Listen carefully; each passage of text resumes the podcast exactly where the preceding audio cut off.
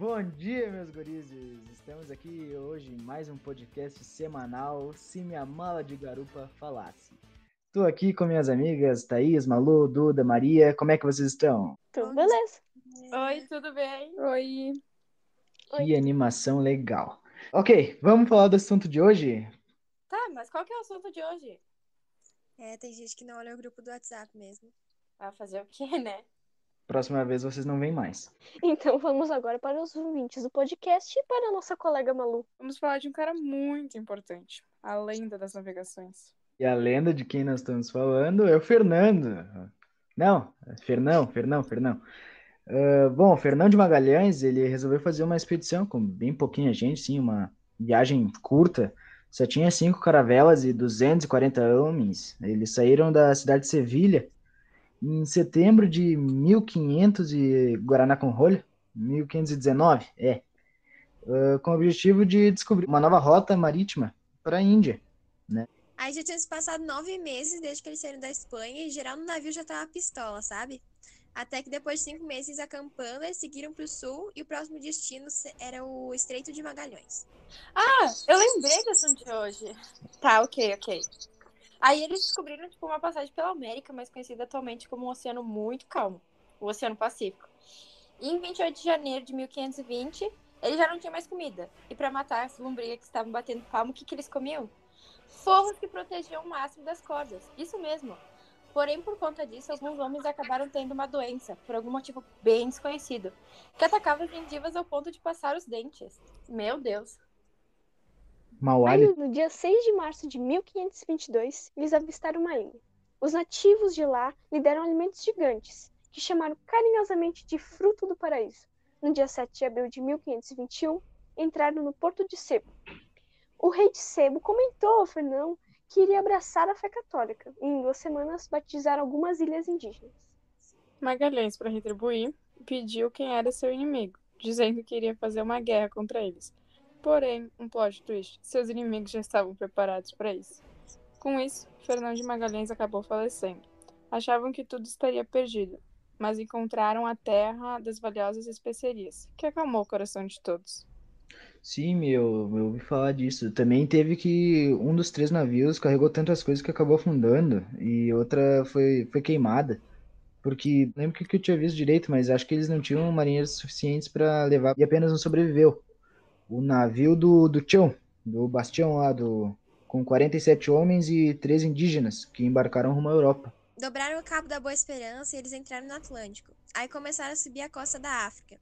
Então a fome, a sede, o desespero e a morte começaram a chegar. Até que no dia 6 de setembro de 1522 eles avistaram a Espanha, para felicidade de todo mundo, né? Graças a Deus.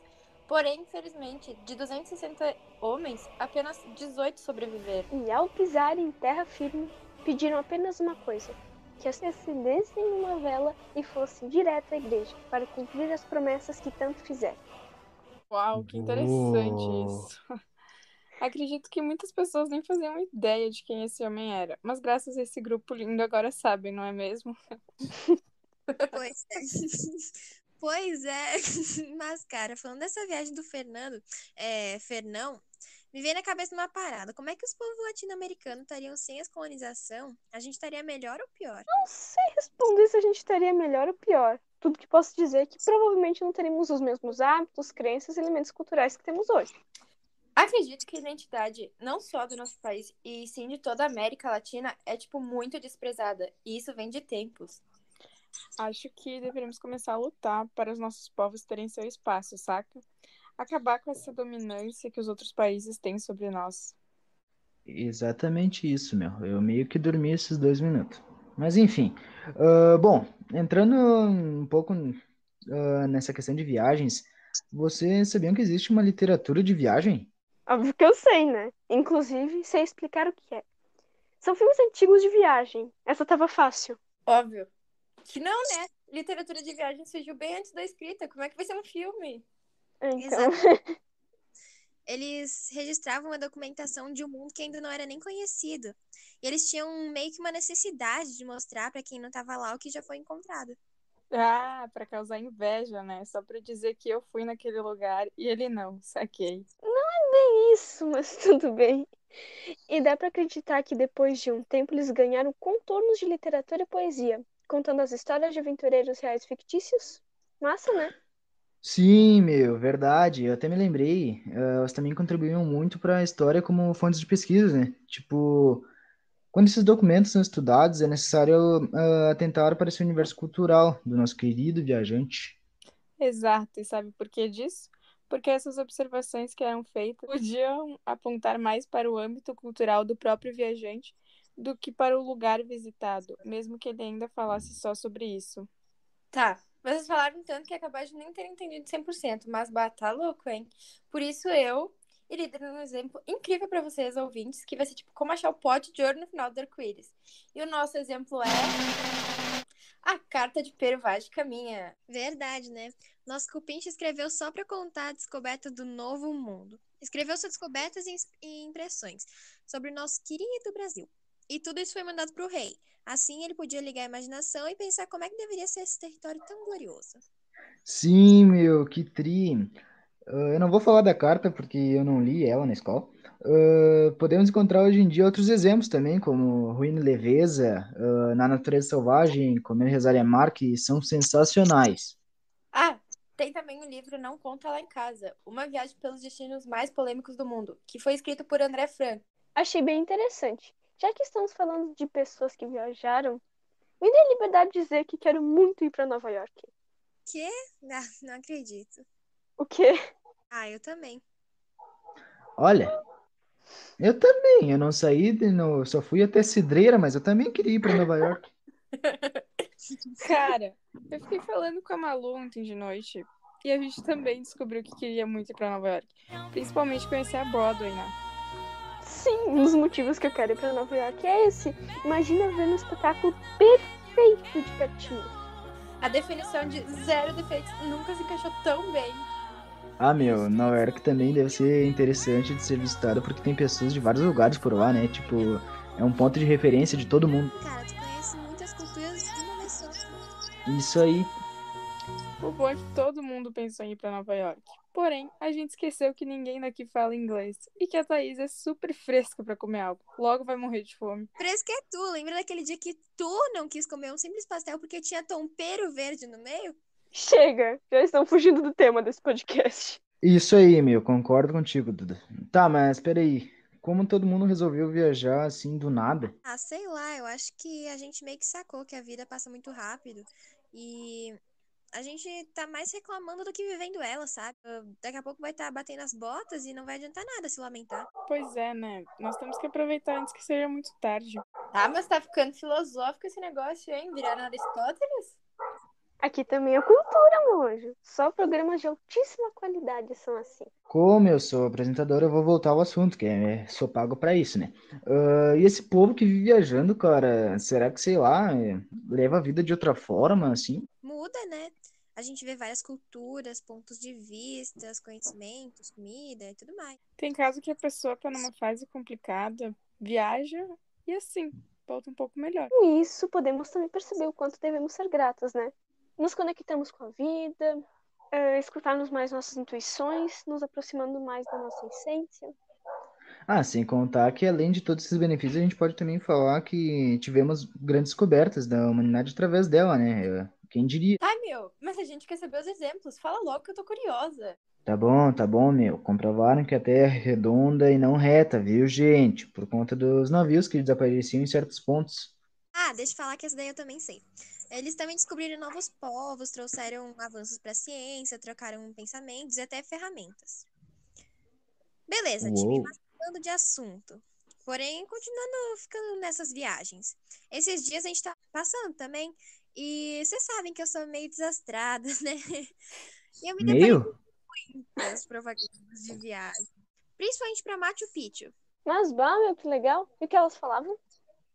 Bah, meu, eu vi isso também. Tu tava na rua do sorvete inglês, né? Ah, tá ligado que eles diziam basicamente pra gente fazer uma peregrinação por lá. Eu achei muito fera. Peregrinação? Que isso? Ó céus, Duda. É quando a gente faz uma longa caminhada pra chegar até um destino. Isso mesmo. Eu achei tão legal as propagandas que fizeram que eu fui me interessando e até cheguei a pedir pros meus amigos. E eles comentaram mais ainda do local. E o que, que vocês acham da gente fazer uma peregrinação pro Peru? Tá, e tu acha que a gente vai pra lá como? Voando como a Barbie Butterfly? Ah, para, né? Não, a gente vai com o nosso jatinho particular, que tá mais de dois anos mofando. Exatamente, né, meu? E como eu tinha me interessado por esse assunto, eu até peguei uns panfletos que eu vou distribuir pra vocês terem, lerem pra galera, sabe? Bom, eles falam basicamente pra como se preparar isso. Beleza, então vamos ler pro pessoal. Começando pelo mais chato, que ninguém gosta, a nossa querida preparação física. Aqui fala que tu tem que começar o mais cedo possível, pelo menos uns três meses antes da peregrinação. Uh, caminhar por volta de 25 a 30 quilômetros por dia seria uma média. Que beleza. Levando em conta uma velocidade de 5 quilômetros por hora, que dá um total de um pouco mais de 5 horas de caminhada diária. E é aconselhado a fazer caminhadas com o calçado e a mochila que tu vai usar para esse percurso. Tu também tem que evitar fazer dificuldades fáceis ou moderadas. E aí também tem- entra a preparação psicológica, né? Que é super importante. 75% trabalhava somente psicológico. E tem que ter força de vontade, ânimo, amor. Então tem no resto da tua caminhada. Caminho, pela vida privilegiada. Muitas vezes acabamos Chegou a hora de falar da alimentação, que particularmente é a parte que eu mais gosto. Tá, resumindo bem resumidamente. Antes da peregrinação, as refeições iniciais devem fornecer carbono, proteínas, lipídios, vitaminas e minerais. Durante a peregrinação, alimentos como arroz branco, massa, batata, pão branco e sucos de frutas naturais devem ser comidos 3 a 4 dias antes da partida. Realize refeições mais completas com proteínas, como carne, peixe e queijo. Comidas com muitos condimentos devem ser evitados. Ah, meu, eu tô achando essas comidas meio chata. Ah, mas já que não tem mu- muita coisa, né? Então vamos. Calma que daqui a pouco tu gosta. No final de cada dia de peregrinação, após o esforço, o objetivo é recuperar as perdas de águas e repor a energia perdida através de uma pequena refeição, com maior, rique- maior riqueza de proteína, como, por exemplo, o ovo, feijão, queijo, iogurte e hidratos de carbono, como frutas, pão, arroz e, claro, sempre bebendo água, né? Tá, meu, mas não tem nem um torresmo, um, um sorvete, nada? Óbvio que não. Ô, rei de esperteza. Vai tomar picolé só se levar um, um frigobar no meio, no ombro. Meio Ah. impossível. Os guri dão um jeito, né? Não seja por isso. Uma coisa interessante de lá também são as construções e rochas. Bah, deve ter umas rochas bem maneiras, né? Aí a gente pode tirar umas fotos pra postar, até porque isso daí é importante. O que? As rochas? São mesmo. Existem diversos tipos, tamanho. Muito bacana mesmo. Não, eu tava falando das fotos que a gente ia tirar mesmo. Meu Deus! Ah, ô meu, vocês estão me estressando já. Ah, tem uma coisa bem legal, eu eu vou falar do conteúdo, porque eu sou um cara estudado. Ah, tem uma coisa bem legal para fazer por lá, que é conhecer praticamente todo Machu Picchu. E é uma cidade bem antiga, assim, tem várias coisas legais lá. Concordo com Viana. O território é pequeno, então é mais fácil de dar uma explorada maior. É território pequeno comparado a outros lugares, né? Ele tem 325,9 quilômetros quadrados. Pois é. E também não é muito populoso, porque tem em torno de 4.525 habitantes. Ah, mas então vamos dar, né? Bora socializar com geral que tem lá. Azar é os guri! Ah, gente, o papo tá bem legal, mas já deu tempo do programa, nós temos que encerrar por hoje. Eu também acho. Então, beleza. Tchau, galera. Até Tchau, mais, gente. meus gurizes. E esse foi mais um episódio do podcast Se a Minha Mala de Garupa Falasse. Até mais.